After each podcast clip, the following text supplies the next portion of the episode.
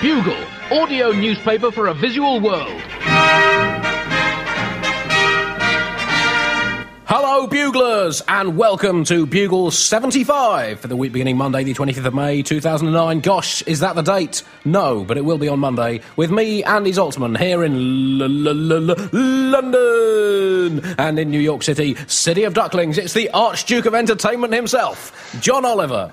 Hello, Andy, and hello, Buglers. Buglers, if you're thinking, oh, Andy's stuck down that well again and sounds a bit out of breath, that's because he went to the wrong studio and uh, has been rushing his way across to this new well based studio we'll be in for one week. Yeah, it's the, it is the kind of room where you can imagine if Britain ever goes the wrong way, people are going to be reading forced statements criticising American foreign policy in a room like this.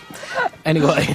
Also, my voice might sound tired because it's f***ing early here, and that's because uh, I'm off to West Palm Beach in a couple of hours. We're on hiatus on the show this week, but instead of having a break, Andy, I'm cleverly doing stand up in West Palm Beach, Atlanta, Nashville, South Carolina, Denver, and San Francisco. Plug, which plug, seemed plug. Like, it seemed like a great idea three months ago when I wasn't this tired.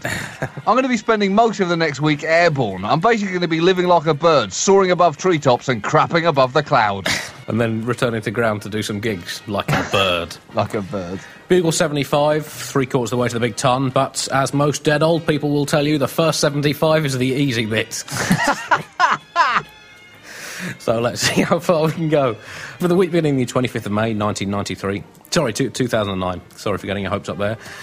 So, will this prove to be the greatest week in the history of humankind? Who knows? It's a bit of a long shot, but even if it isn't, I guess it's still worth trying to get to the end of it just in case. So, hang in there, buglers. It is 48 years to the day, John, since JFK pledged to the world to put a man on the moon. Oh. So, I think now is the appropriate time to ask will we ever get to the moon? And why should we trust JFK with getting a man all the way to the moon? After all, this was a guy who couldn't even get himself from one side of Dallas to the other. As always. Wow. wow, Andy. How did you feel as that joke echoed back off the walls towards your face? It's all right to Oliver Stone to make a comedy about it, it's all right for me to make a joke about it. I don't think he would have seen that as a comedy, Andy. I think Oh. that was, uh, you know, an incisive piece of speculative investigative journalism. I'm not saying Not it com- didn't have its amusing moments in its slapstick. As always, we have a section of the Bugle going straight in the bin this week, a political protest section, including self-immolation for the safety conscious, how to set fire to yourself in a public space without endangering others. The key is to cordon yourself off with high visibility cones, at least a five metre radius ideally, and use a fast burning high temperature fuel to make sure you make your point quickly, safely, and infernoically, and avoid self-immolating on a windy day. Plus, how to make reasonable, achievable requests with properly structured logistical timetables within the confines of a what do we want, when do we want it chant, and also why riding a brightly painted elephant on a protest march can undermine the credibility of your cause. Plus, we look back at some of the most famous political protests in history. We look back on the forgotten suffragette, Derek Jeter Pankhurst, the least well known of the Pankhurst stable of protesters, who famously interrupted the 1906 Epsom Derby by running out onto the course in front of the King's horse, dressed in a pantomime horse's outfit, and seducing the King's horse in front of an astonished crowd. Later, she put on a medieval suit of armour and welded herself to some railings, and sadly, she died in her greatest pro women's voting escapade when she mowed the word women in big letters onto the outfield at Lords during the 1909 Test match with Australia, then hired a biplane, jumped out, and free fell into the middle of the square at the famous cricket ground, arms and legs akimbo to form the letter X, as if she had just voted for all women in a traditional bastion of male dominance. The force of the impact was such that her body could not be dug out of the turf, and the match had to continue around her, to the disappointment of the great Australian batsman Victor Trumper, who was bowled out by a ball that kept low after bouncing on her Pasternaks. Struth, he muttered as he trudged back to the pavilion. Scuppered by a Shayla's Guzzlewicks. I'll be damned. That section in the bin.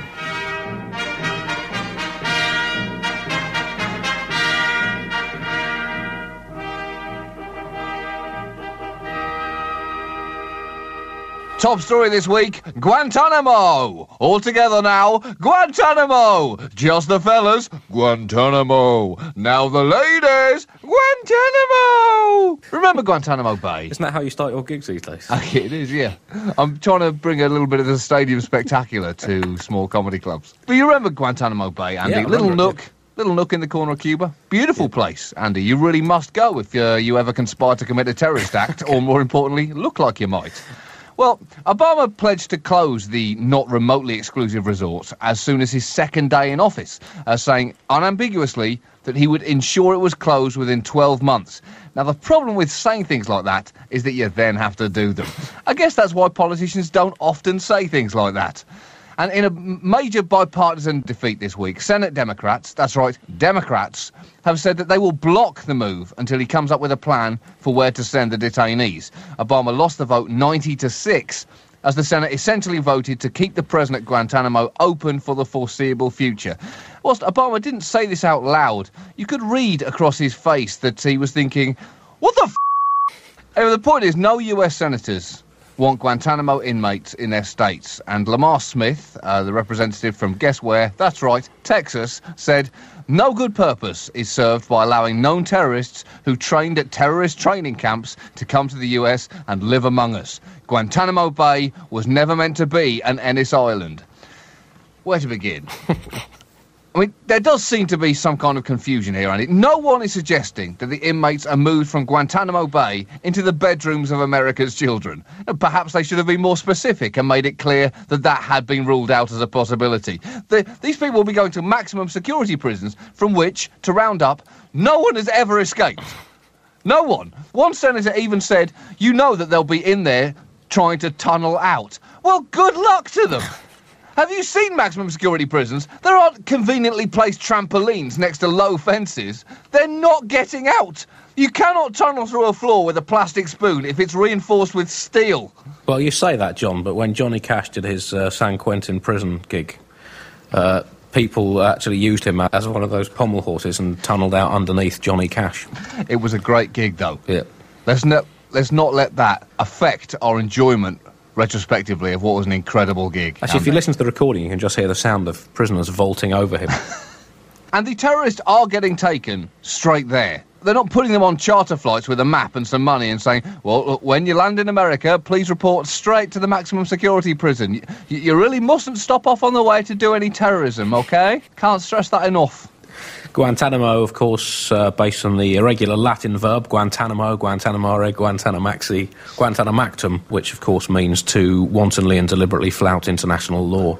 Also, the military tribunals, uh, uh, they're back aren't they? And uh, that's yeah. good news for fans of military tribunals. Bad news, I guess, for fans of taking legal picnics on the moral high ground. Mm.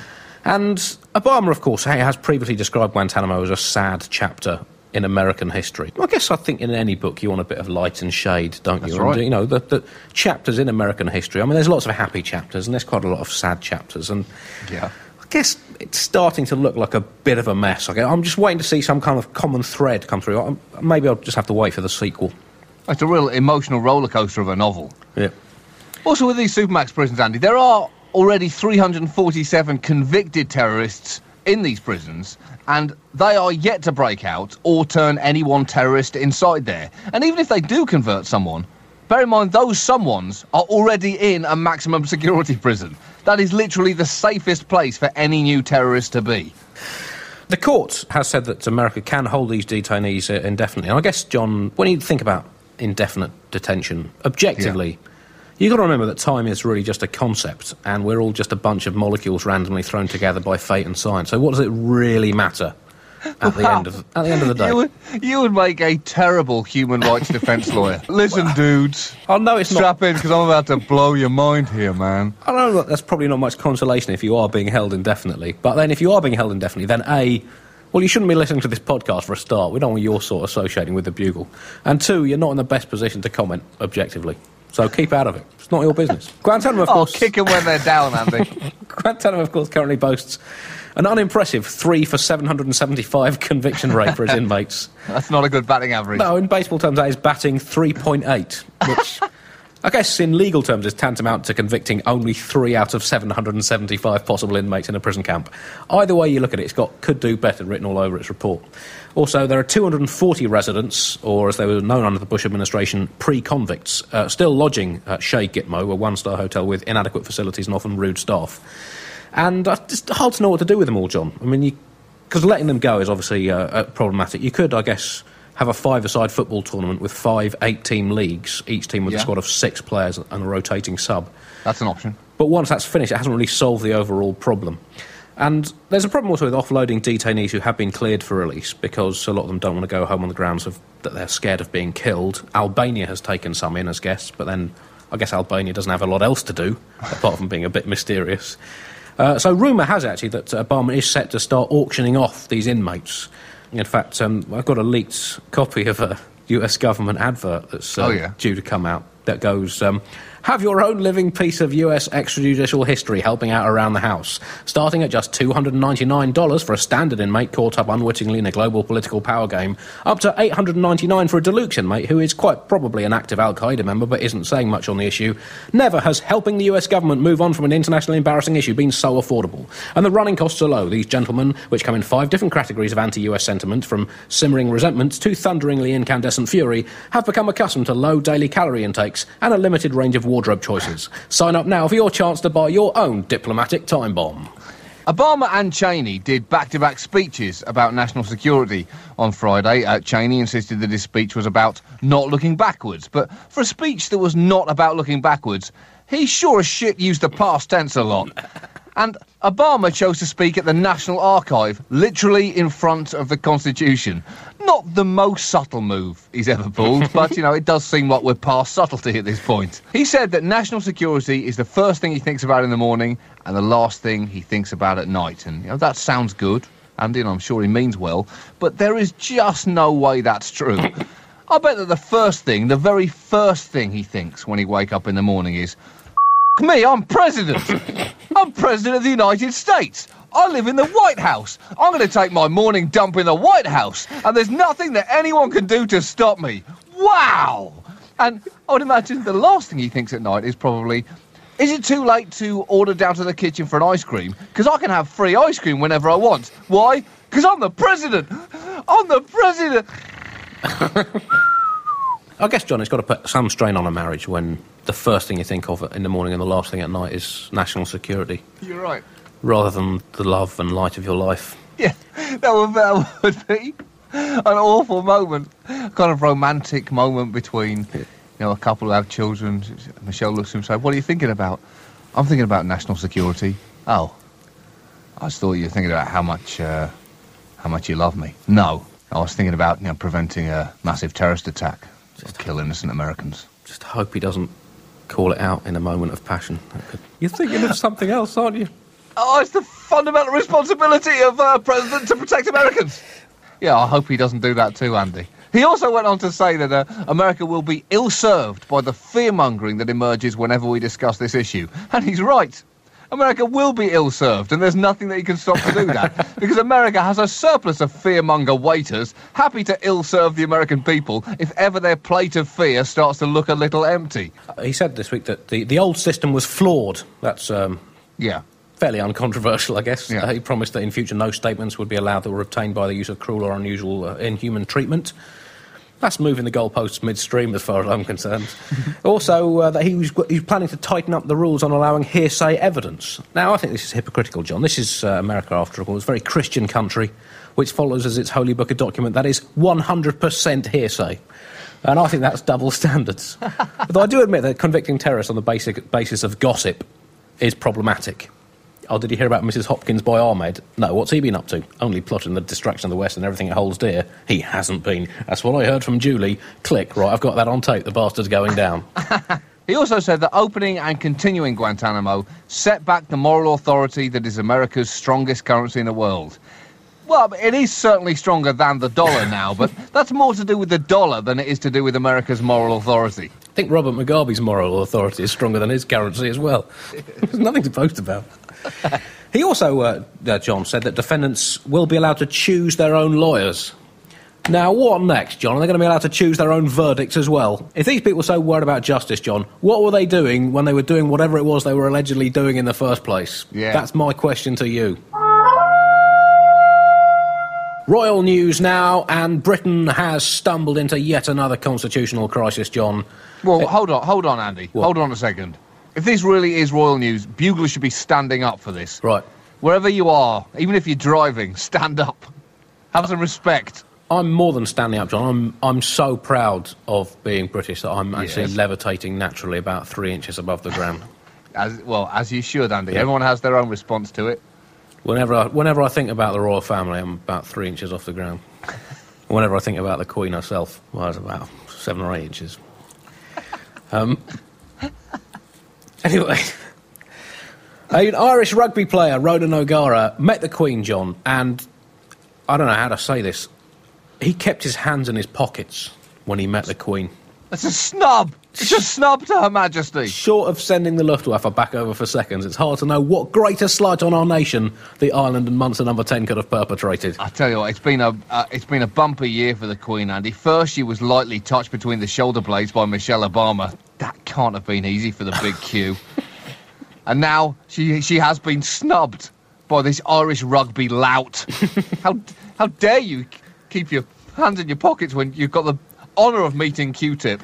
But I'm trying to uh, understand this incident, John. And I think maybe O'Gara was worried that the Queen, who let's remember, when she stands upright, she's narrower at the head and feet and a bit rounder in the middle, Right. which I guess makes her shaped a bit like a rugby ball. And Ronan O'Gara, clearly as a professional rugby player, was clearly worried that he might mistake the Queen for a rugby ball and then just do what comes naturally to him as an international fly half, namely catch her when she walked past him, steady himself, and then torpedo kick her 60 yards down the room and out of a window.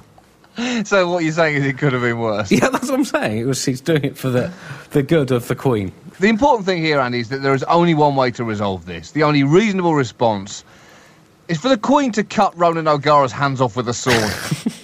She's got to send a message, Andy. Otherwise, people are going to start to question her authority. She's got to stamp down on this. Yeah. I guess the you know another another explanation is that O'Gara still hasn't forgiven Britain for the injustices we were responsible for on Irish soil. What was it now? One or two, maybe ten thousand years ago now. I forget exactly when it was. But you certainly have the look in the photo of a man who feels socially awkward in situations where he is expected to show an elementary level of courtesy to an unelected head of state, with which his own country has been at squabbly loggerheads for much of recent history. The other alternative, John, is that maybe he had his hands in his pockets to check that he had his underpants on. Because the last thing you want to do as an international rugby player is meet the Queen without underpants. Yeah. That's the first thing any good mother tells you. Also, that is part of royal etiquette. You know, like a slight bow. Or there has to be at least two different layers of material between your balls and Her Majesty at all times. That's right. That's why that Paul Keating incident in Australia caused such a rumpus. It was nothing to do with the fact he touched her in the lower No. back. Guy Yeah. was going commando. Yeah, he was plums out. In other royal news, the leader of the British National Party is apparently to be a guest at Buckingham Palace garden party hosted by the Queen. He will accompany Richard Barnbrook, a BNP member of the London Assembly. Now, if you don't know who the British National Party are, then, oh, congratulations. you've, you've managed to live a life untouched by the poison of these platinum grade f- knuckles. Sadly, I'm afraid your ignorance is about to change for the worse. The BNP are a racist political group who campaigned for the, and I quote, voluntary resettlement of non white British citizens to their country of ethnic origin. Oh. Even repeating that out loud makes me feel slightly queasy. Yeah, I think it's important to inform our, uh, our, our audio readers about the uh, British National Party. A juvenilically right wing organisation. The leader, Nick Griffin, is a man with a face that simply screams out, Hit me hard with a plank of wood. it does. And uh, so it is the closest the far right will have come to Buckingham Palace since Edward VIII abdicated in 1936. Griffin's, Griffin, I mean, you're not wrong, but. Griffin's policies include uh, standing up for Britain's mythical indigenous population. Uh, good Yeah. luck to him if he can sift them out from those who are related to anyone who can prove their British family uh, bloodline predates the Roman invasion of 43 AD. And also the voluntary resettlement of non white British citizens, as you say. Now, I consider this, John, to be unacceptably racist against white British citizens such as myself. Because if the BNP ever takes power, I will want to get out of the country just as much and just as quickly as any non-white Brit. And I don't see why I should get shouldn't get the same preferential treatment as others just because of the lack of colour of my skin. Yeah. I want to have as much chance of being on the first plane out of here as anyone. And let's not forget, John, my father is an immigrant to this country, and a Jewish one at that, but a white one, so the BNP probably haven't noticed that he's an immigrant. But just because the BNP can't tell that I'm not a proper indigenous Brit just by looking at me, doesn't mean I should be kept here against my will. That's against human rights legislation, and Yeah, it's racist. Good, good luck having that conversation with him. Yep. I just hope the Queen, with her immigrant ancestry and immigrant husband, takes this opportunity of meeting Griffin at Buckingham Palace to bully him in front of the other guests and just embarrass him, knock his sandwiches on the floor, jog his arm when he's drinking his tea, and maybe point out to him that really the closest there has ever been to a purely British nation, after which his party is so laughably named, was the Kingdom of Great Britain, which lasted from 1707 to 1800, the result of an economic and political union between two traditionally warring countries. then maybe offer him a knighthood, but say, I'll warn you though, that sword is pretty heavy, and I'm not getting any younger. My knighting arm isn't quite as strong as it was. Wouldn't it be a shame if it slipped? Well, that's the point, Andy. See, the Mayor of London, the non lovable buffoon Boris Johnson, has urged that the invitation be withdrawn, saying we cannot tolerate any such abuse of this invitation or any potential embarrassment to Her Majesty. But here's the thing I think he should go. And I think the Queen should ask him a question, patiently listen to his answer, and then say, Oh, I'm sorry, what was that? I don't speak, asshole. Can somebody translate, please? And then high five her footman, saying, Oh, you just got queened. I just burnt you. I burnt you bad. Somebody take this guy to the burns unit. There's no coming back from what I just did to him. Hey-oh! Hey-oh! Are you doing an impression show soon? On the... Oh, the impressions are of a uh, New York uh, Jew and the Queen. That's it. Right. Those are my only two impressions. Yeah. The uh, British National Party is, of course, so called because that is what would be thrown if they ever decided to give up politics and stop polluting our national discourse. There would quite literally be a British National Party. I'm not going to vote for them, John. I've already decided that in the local elections coming up in a few weeks. Oh, really? Yep. What? For the main reason that, as I said, I think they're racist because they they don't treat me as the immigrant that I am, Yeah. and also because they're a bunch of.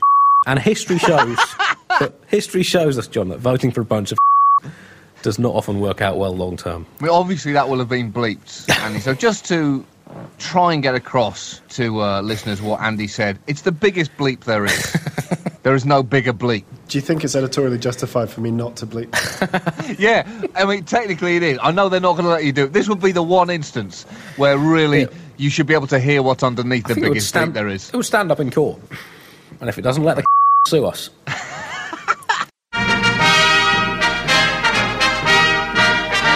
Expenses update now, and for the love of God, make it stop. make it stop. Please, please. John, the expenses saga has been dragging on like World War One here. This is really from the heart. We all thought it would be like previous expenses controversies, a bit messy but over quickly and all home for Christmas. But now it becomes clear that the pain will be endless, the entire nation will suffer, and humanity will be all the poorer for it. And I'm willing to bet that the films from this expenses saga will not be as good as the films from the First World War. you think All Quiet on the Western Front, Harold and Kumar go over the top at Passchendaele, and Herbie Goes Bananas, Court Martial edition. That's right. Britain has continued to get its knickers in historic level of twist over the MP's expenses scandal, which has now culminated in the Speaker of the House of Commons, Michael Martin, being forced out of office. And this is the first time this has happened to someone in that position for 300 years. There's no way of cutting it otherwise. It's a, it's a constitutional crisis. Yeah. Is it anarchy in the streets? Over there, are you having to hunt and kill your own food as the entire basis of civilised society crumbles? Yeah, it's pretty much like that, but then I live in Streatham, so it's kind of been like that for a while. I suppose that eased you into it pretty well. That's right, yeah. it weaned you off civilization. so how are they trying to steady the ship? Well, you know, it varies. Conservative MP Anthony Steen claimed this week that the British public are, and I quote, just jealous because I have a very, very large house. Well, that may be true, but a response like that is just not helping bridge the gap. he seemed to stop just short of calling people peasants, who, if anything came near his very large house, would get whacked by his very large stick. Wacky! Wacky stick! Wacky stick! The polls, interestingly, show that all the parties are becoming less popular. Right. Uh, a, a recent poll showed that only 45% of people intend to vote uh, in a general election, which is kind of embarrassing, uh, John. Yeah, it sort of takes. that's not good. That's about the levels that it was before women were allowed to vote. the Conservatives, in one of the most shameful pieces of political opportunism, have been calling for a general election because of this, saying that because the public have lost faith in politics, there must be a general election. Whereas, in fact, what they mean is we reckon we can have the Labour Party on toast because we are not quite as unpopular as them. so the next election, John, is shaping up to be a bit like going to a restaurant and having to choose between an omelette made of used syringes and fox eggs, a portion of tramp carpaccio, and rat braised in its own saliva, garnished with photographs of Donald Rumsfeld in swimming trunks. it's pretty unappetising. And that's a shame, John, because I still think democracy is a good idea in theory. Your emails now, and well, we have to start, John, with the composition that has Yeah. literally had entries cascading in in their tens of thousands, just under a million entries we had for the competition to win tickets to my shows at the Soho Theatre this Friday and Saturday, the 30th and 31st of May. Yeah. Tickets available on the door. Um, Yeah. I assume. Keep going. Keep going. And, hold, hold, uh, hold your nerve, Andy. Hold your Well, nerve. it's been. on through. I've not had time to read all of the many millions of uh, entries to this competition. But uh, the winner is this from Andy Corliss, who writes Oh, Andy, what a terrible time to be bringing this up. My family just lost two dogs this past week. Yes, Yeah. two. But I believe your doggy gave us change we can believe in and delivered on that promise. She, uh, she was a beacon of hope. She kind of crossed boundaries and uh, groundbreaker as a dog. Li- literally, she well, she dug a bit in the garden. She was a big Bugle fan as well. I know she died uh, five and a half years before the Bugle actually began, but I mean, she would have been, she would have loved it. So, uh, Andy, call us if you do actually, if you need an address as well. Sounds like he really wants these tickets. Uh, if you do want these, these tickets, just uh, email uh, the Bugle at timesonline.co.uk. Friday and Saturday night, Buglers, Soho Theatre. Total sellout. Some of the seats will be totally sold out. We have another email here from Bella Irvin, Smithville, North Carolina, who says, Dear Mr. Oliver and Mr. Zaltzman, keep it formal. I like that. Uh, last week you were talking about the Pope, uh, and it reminded me of something I recently discovered. The Catholic Church rate movies. The ratings range from A1, uh, general patronage, to O, morally offensive, and uh, for most movies there's a little written review. I looked up some of my favourite movies at the Rocky Horror Picture Show. That can't be one of your favourite movies. Clockwork Orange, all of the Monty Pythons, uh, to find out that almost all of them are morally offensive and have reviews saying things like a display of bad taste and moral vacuity. Ouch. One star. Have you ever had that in a review for a film you've been in, John? Nothing that good, to be honest. I'd have loved it. You know, I kept scouring the internet, thinking someone must have liked it more, but no. And uh, an attack on formal religion. I'm adding poor selection of movies to my list of reasons I'm not Catholic. it falls somewhere between my lack of belief in God, but somewhere above the Pope sounds exactly like Doctor Strangelove. Blasphemously yours, Bella Irvin. Well done, Bella. Burn in hell. Could be nice to have a few buglers joining us in eternal Sure, damnation, sure, John. to be honest. We're in it together, the Buglers. That's it. I think that's why it becomes such a community. We're all going downstairs. Let's stop kidding ourselves.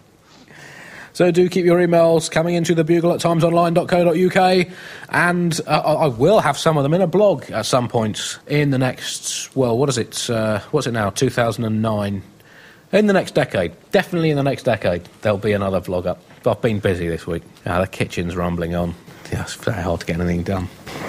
You don't cook a blog. Good point. Bugle Sport now, and well, John, coming up this side of the Atlantic is a game of football so massive that it defies the very concept of size. A clash between two great footballing cultures. Leviathan meeting Leviathan, legend against legend. Two clubs representing proud regions clashing on one of the game's great stages with the ultimate prize up for grabs. It's Gillingham versus Shrewsbury Town in the League Two promotion playoff final. What a matchup, John. The mighty Gills, the greatest non cricketing sports franchise in the whole of the county of Kent. Yeah. Representing not only the drab conurbation of the Medway towns, but also all who love freedom, truth, and beauty. Against Shrewsbury Town, or the Shropshire Shitheads as they might as well be rebranded, a club which isn't sponsored by a company that sells cluster bombs to dictators, but could well be in the future for all I know. Hitler's favourite lower league English football oh, team. Oh, here I we go again. Here we go again. Well- Dropping the H bomb. Well, John, did Shrewsbury Town march through the streets of Berlin protesting about Hitler's aggressive Here we milis- go. militaristic expansionist posturing in the mid to late 30s? Did it? Just good as sending him a postcard saying, Well done, little fella, keep it up. But once the excitement of the Kentish heroes' defiant efforts to provide hope for the oppressed, the disenfranchised, and the hungry people of the world by defeating the evil empire that can barely even decide whether it's in England or Wales, all eyes will then turn to the Champions League final on Wednesday, John, Manchester United against Barcelona. Is America Yeah. excited about this game? Uh, just as is always the case with football, Hispanic Americans are, and it stops there. I know. and me, and I am as you, well. yeah. I, oh, Yeah. You count yourself as an American now, do you? Oh yeah. Shit, I fell into your trap there. You did say gotten last week, so uh, Well, that's, I can't believe that is still sticking in your throat. of course it is, mate. I'll never look at you the same again. Come on, Andy. How do I make it up to you?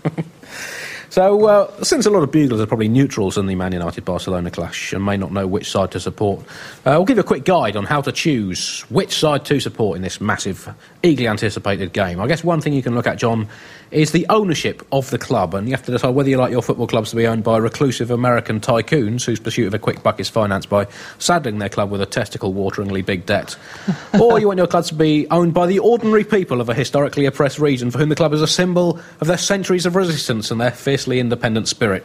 So I guess you know you've got to decide that's you're Man United or you're Barcelona on one hand or the other. Then uh, you can look at shirt sponsorship.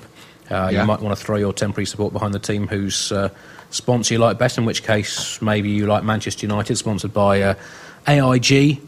The US insurance giant recently kept in distance by almost $200 million of US taxpayers' money after years of crass mismanagement, then uh, forked out, what was it, $200 billion, was it? Yep, 200 billions, sorry, and then forked out hundreds of millions of this as bonuses to the staff who had driven it so spectacularly into the ground in the first place. One of the credit Yep. crunches, more barefaced, thank you, you bailout responses. Yep. Uh, Man United, of course, received over 50 million from AIG for the privilege of flaunting their logo on the famous red shirts. Or perhaps you prefer Barcelona, who have never besmirched their proud shirts with the sponsor's logo until 2006, when they struck a deal with UNICEF, the United Nations Children's Fund, under which not only did they take the UNICEF logo on their shirts, helping raise awareness of the plight of unfortunate kids across this too-too sullied planet, but they actually paid millions of pounds to UNICEF for the privilege. So, John, who's it going to be? The team that took millions from a dodgy insurance company that has screwed the US public, or the team that gives millions to hungry, sick little children? Oh, let me think. It's a tough one, Andy, but. Uh, The ultimate moral dilemma, isn't it? Ooh.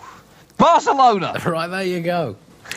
Or perhaps you can choose it on tantrum capability of the players. And this, John, is no contest. Man United are going to win this hands down. The brilliant Portuguese strop chucker, uh, Cristiano Ronaldo, he can throw a tantrum out of absolutely nothing, John. He's that good. He's that unpredictable. There might seem to be nothing on to get particularly riled about. But then, bang, he's wrong footed everyone with a fully blown hissy fit about the linesman not giving him a throw on, or someone not giving him a cuddle before the game, or letting him take the corner flag home. Unorthodox technique, Ronaldo, hardly any backlift on his tantrum, so you can't see them coming, and they catch everyone off guard. And he can lose his fruit from any angle, any distance, John. He's that dangerous. The tiniest little perceived injustice, and whoosh, there he is, pouting and lip quivering like a despotic medieval king who's been told everyone in his kingdom has died of plague and he's got nothing left to govern but a three legged dog and a field of cabbages. Writhing like an exmatic snake wearing a shirt made of sandpaper.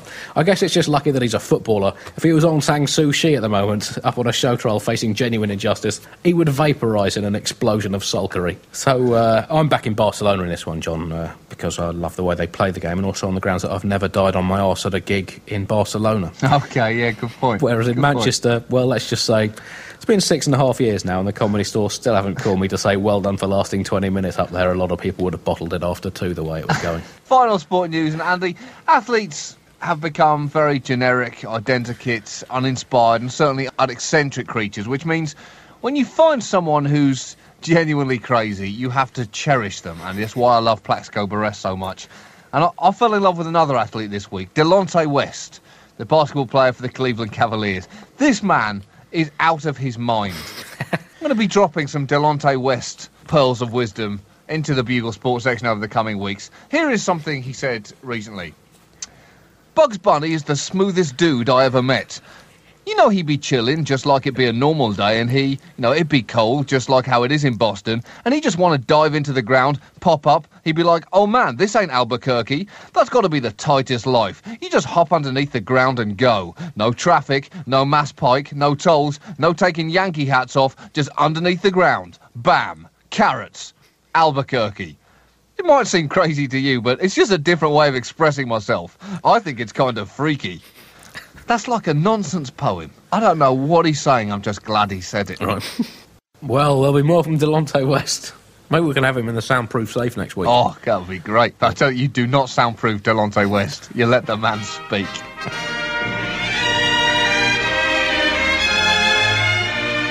So that's it from the Bugle this week. There's no time for a forecast because, well, the world might end, so it's probably pointless. That's it, Buglers. We'll hopefully speak to you next week. If not, it's been a lovely ride. Cheerio! You're out of the game. See ya!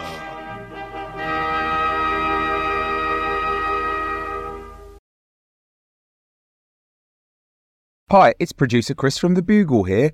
Did you know that I have a new series of my podcast, Richie Firth Travel Hacker, out now?